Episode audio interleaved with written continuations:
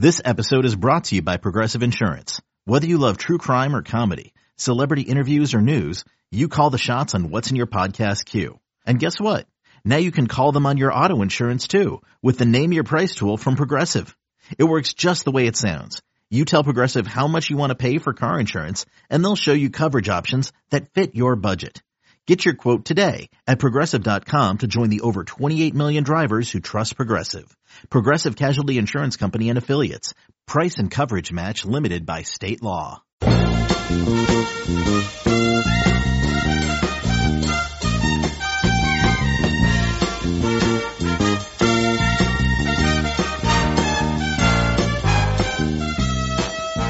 morning, Bucknutters. It is Tuesday, December 3rd, 2019. I am Dan Rubin. This is the Bucknuts Morning 5 and Change. We are thrilled to be joined by Duane Long today as we hit a number of pertinent topics. Going to look back at the win up north. Going to take a look at Wisky coming up. Got to break down how we think the playoff will go tonight. We'll take a quick commercial break, and then Duane and I are going to have some fun. We are going to try and predict next year's starting mm-hmm. offense. We'll do that today. And then next week we'll try and do the defense. When we get to it, the defense is going to be a much larger task. We might need to cut out a whole show for that. But I digress. Duane, how goes it this fine Tuesday? Like any Tuesday morning after we whoop Michigan's ass, it's a good day. It's a day we have almost every year now, which is also even more enjoyable. As the time gets away from the game and we start focusing on the Big Ten championship game, what lingering vibes do you have what do people need to know about the win over Michigan that we haven't discussed? I I don't know. I mean, eh, we've had so many opportunities to discuss wins over Michigan.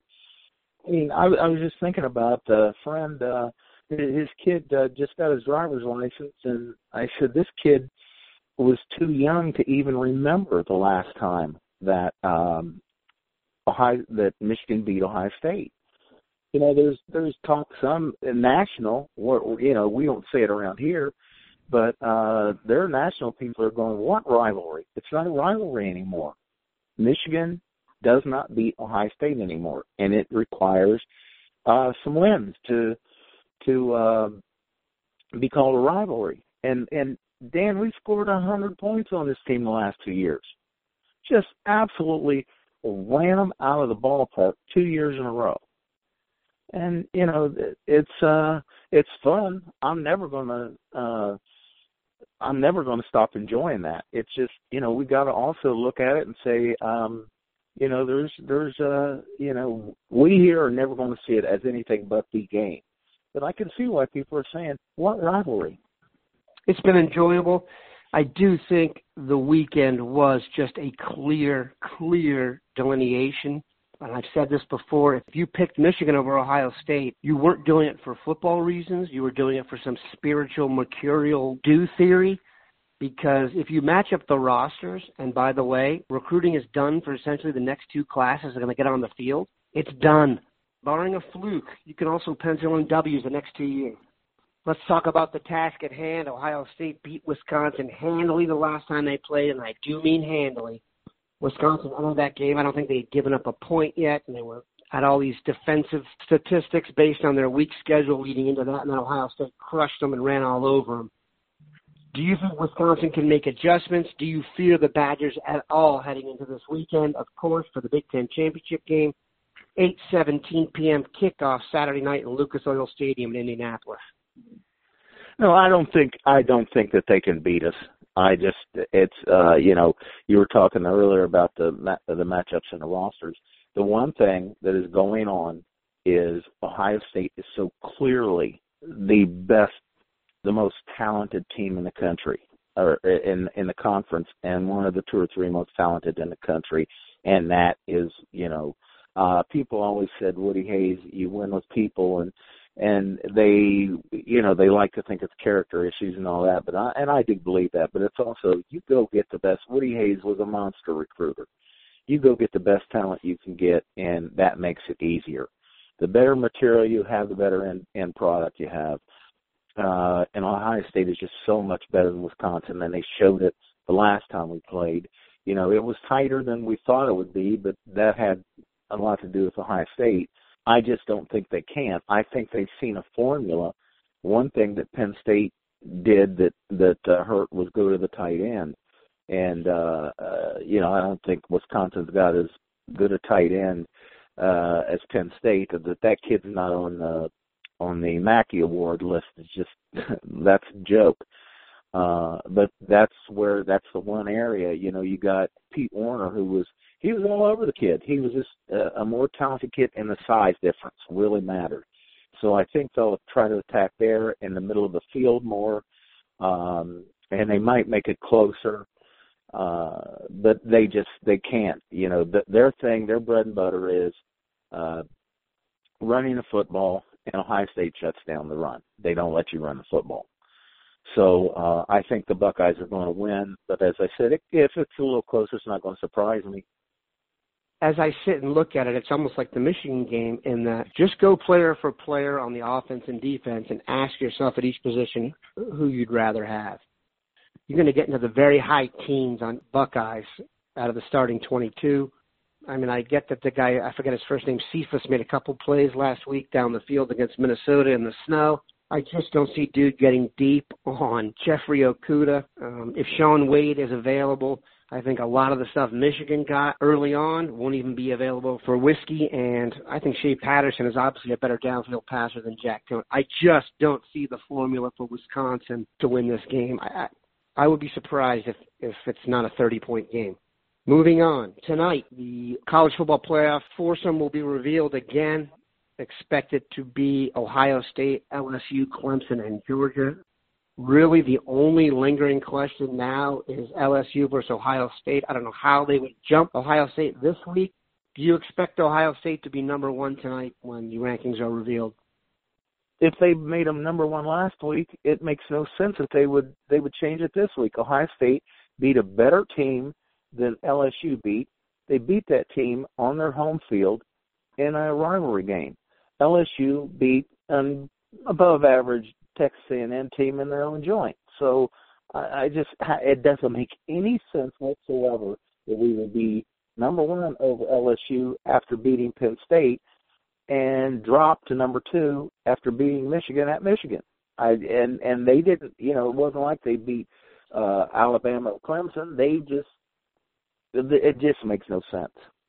Going forward, I think it would be in Ohio State's extreme best interest to whack Wisconsin there have been times uh, when the college football playoff has been set up that all four teams have essentially been a grab bag of squads.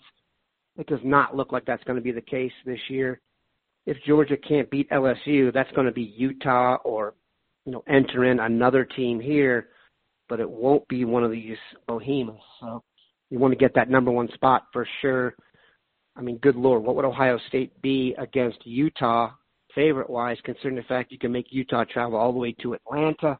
Get the SEC team or the Southern Clemson type team out of the South and send them out to Arizona. That would be the way to go. Which way will Ohio State's offense go next year? Very interesting discussion about to happen. Take a quick commercial break. Be right back. Chat offensive starting lineup next year. Introducing the two-way V4, where groundbreaking fuel cell technology meets fresh foam cushioning for the ultimate performance. With fuel cell, each step feels explosive, delivering unparalleled energy return. Paired with fresh foam, experience maximum comfort throughout the game. Its lightweight textile upper offers support and breathability without sacrificing agility. Whether you're hitting the clutch shot or locking down the opposition, the two-way V4 gives you the tools to play at a high level. Learn more and purchase the two-way for yourself at newbalance.com.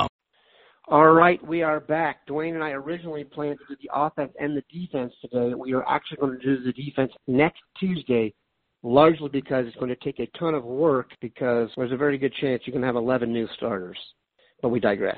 On offense, the way we did this was we're going to assume certain things.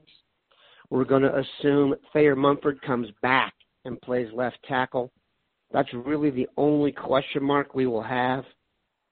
So if you go through it, there will be spots open at left guard, where Jonah Jackson will leave, right tackle from Branden Bowen, running back, J.K. Dobbins, and then your third receiver, because pretty much a foregone conclusion right now that Chris Olave and Garrett Wilson will be your starting receivers as we see Austin Mack and Ben Victor, KJ Hill go make their money on Sundays. So, Duane, your prediction for the starting left guard next season? I'm I'm going to say uh, uh, we're going with Harry Miller, and just get him ready for being the center the next year when Myers is likely to be out of here. Myers is absolutely spectacular. He's the best center that we will probably see. He's going to be who we compare every center in the future to. He is really just a dominant run blocker, and he's just solid as he can be as a pass protection player. Uh, Harry Miller, somebody needs to step in there. Gavin Cupp is is going to be a senior. I mean, he's not shown any. He's he's just not threatening the the the two deep even. So uh, you know, you'd like to have a more veteran guy. But Miller is going to be special. You stick him in there, you get him seasoned, and uh, then you slide him over to center the next year. So I think it's Harry Miller. Uh, Matthew Jones is also a possibility, but uh, Miller is the one that is uh, is special. I'd like to see Matthew Jones move back over to defense, where I thought he was just a spectacular high school player. I would agree with Harry Miller going to left guard, obviously the natural center, but they've got plenty of time to get him ready. And he is sharp as a tack. I don't think the uh, moving one spot to his left and losing a ton of responsibility. Let's be honest, the center's asking a ton more. I think that'll be a layup for Harry. He'll have a great year. Obviously, you just don't want to move that center right guard combination. It'll be the best in the country next year if it's not the best right now. Right tackle. This is actually an interesting one because you've got a host of candidates here. I don't think they'll move Dawand Jones to right mm-hmm. tackle. And you don't forget you've got Paris Johnson coming in, and truthfully, he could probably play any spot on the offensive line besides center, and you could get by.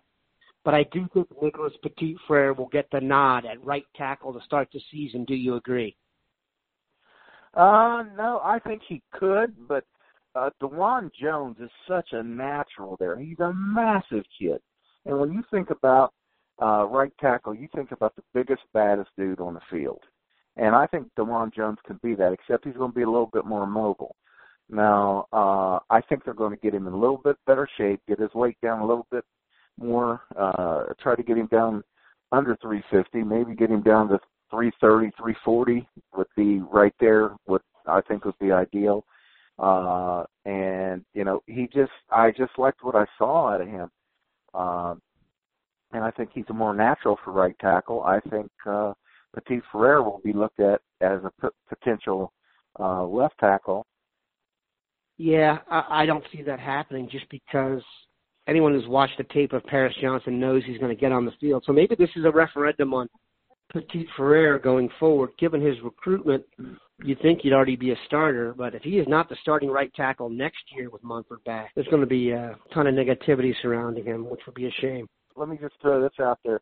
We've got to see him be better. He's still as gifted as an athlete for an offensive lineman as as we've seen come in the into this uh program in in the last few years, Dan. But he just you know, I think he needs to crank up the intensity level.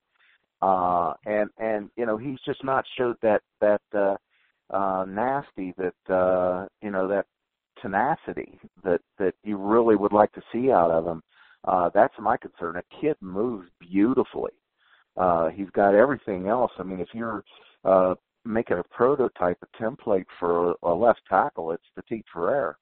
Uh, but as you mentioned earlier, Paris Johnson to me is a kid that could be special, and he could threaten the starting lineup as a freshman. I'm yeah, I'm saying that.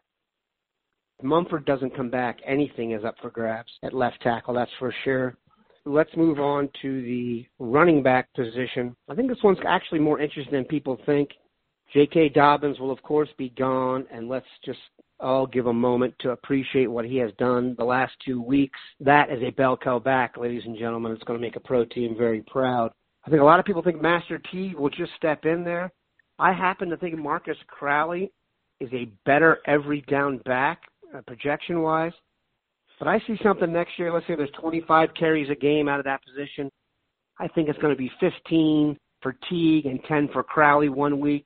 Flip it back the next week. I actually see this as a true two-headed monster. Do you agree? I I'm not going to disagree with you. I really became a fan of Teague uh, his senior year in high school. I was not convinced after his junior film. Uh, I really liked what I saw as a senior, and he's played well here. But there's just a little bit of something special. You know, you get Teague, he's more uh, uh, uh, get north back. You know, he's going to hit up in there hard, and you better bring somebody with you if you think you're just going to uh, bring him down. No, you're not. It's just not going to happen. And he's got good speed, but uh, Crowley is just one of those guys. He can make miss. He's explosive. There's a lot to like about him, and they're probably going to want to get the ball into his hands a good bit too. I'm not going to be surprised if we're seeing more split time at the backs next year. Not going to surprise me either. I think it'll be more like a Weber Dobbins combination rather than giving Master Teague 25 carries a game. I just don't see it. Here's a super interesting question. It's the third wide receiver. As as stated before, uh, Wilson and Olave will be your starting wide receivers. I guarantee you that's the best tandem in the country. They'll be the best trio in the country, depending on who the third receiver is. And there's an interesting choice of bids here. Juice Williams, I could see an argument for Juice Williams for sure. Julian Fleming, number one wide receiver in the country. Jackson Smith-Njigba, maybe the most productive receiver in the country coming in next year. Now, this is not a position that is definitely locked in. It can be some rotation, but who do you believe will be the, essentially the third receiver for Ohio State next year? Well, I, you know, we tell people, we remind uh, Buckeye Nation regularly that we don't talk about stuff beforehand, but those would be the two that I would pick. Uh, I, I think that um, uh, Fleming is more a natural uh, X receiver, but he's so athletic and so special. He can play that second spot uh, slot role. But I think Juice Williams is going to be the guy. He's just so perfect for that that position. Uh, you know, he's KJ Hill with better size and better speed. That's I I think he's just the ideal fit. They'll work Fleming in they're going to work Fleming in at both spots because we know we're not going to keep Garrett Wilson. Forget about it. Uh, he's he's going to be out of here in a couple of years, and then you prepare Fleming for out there with Gee and uh, Gee Scott and uh, you know the the wide receiver room next year is just going to be just sick. Uh, but those two guys, they're just a whole nother level. Uh, and and they fit the position, and those are the guys that, that I think too. I believe that those two will will be uh, the ones getting the most reps there. But we could move, we could have uh, uh, either of the other two young guys coming in. They could slide in there. So uh, it's just going to be trying to find enough balls to throw around. Seriously, they won't be aged out, but uh, there's a very good chance, and this is going to sound like hyperbole, the wide receiver room for Ohio State is the most talented room they've ever had at any position. Yes, that was a dramatic pause there. The wide receiver room for yeah, Ohio State next year may be the most talented spot they have ever had at one position. It's not like we don't have a lot to look forward to, Buckeyes, next year, the rest of this year, even more to look forward to. Things are good. Have a great Tuesday, Bucknutters.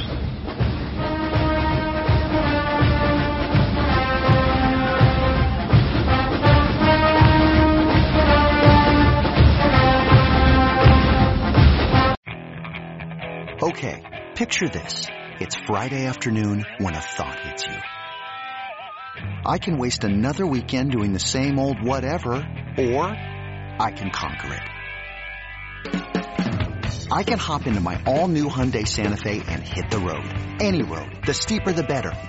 Because my all-new Santa Fe is available with H-Track all-wheel drive so I can hit the trail without a worry in the world. Heck, with three rows and best-in-class rear cargo space, I can pack the whole family in with all our gear. We've got available dual wireless charging for our phones so we'll never lose touch with civilization, and we won't lose touch with the primordial power of Mother Earth. So which is it? Waste the weekend or do something a little more epic? And conquer it in the all-new Hyundai Santa Fe. Visit HyundaiUSA.com or call 562 for more details. Hyundai, there's joy in every journey.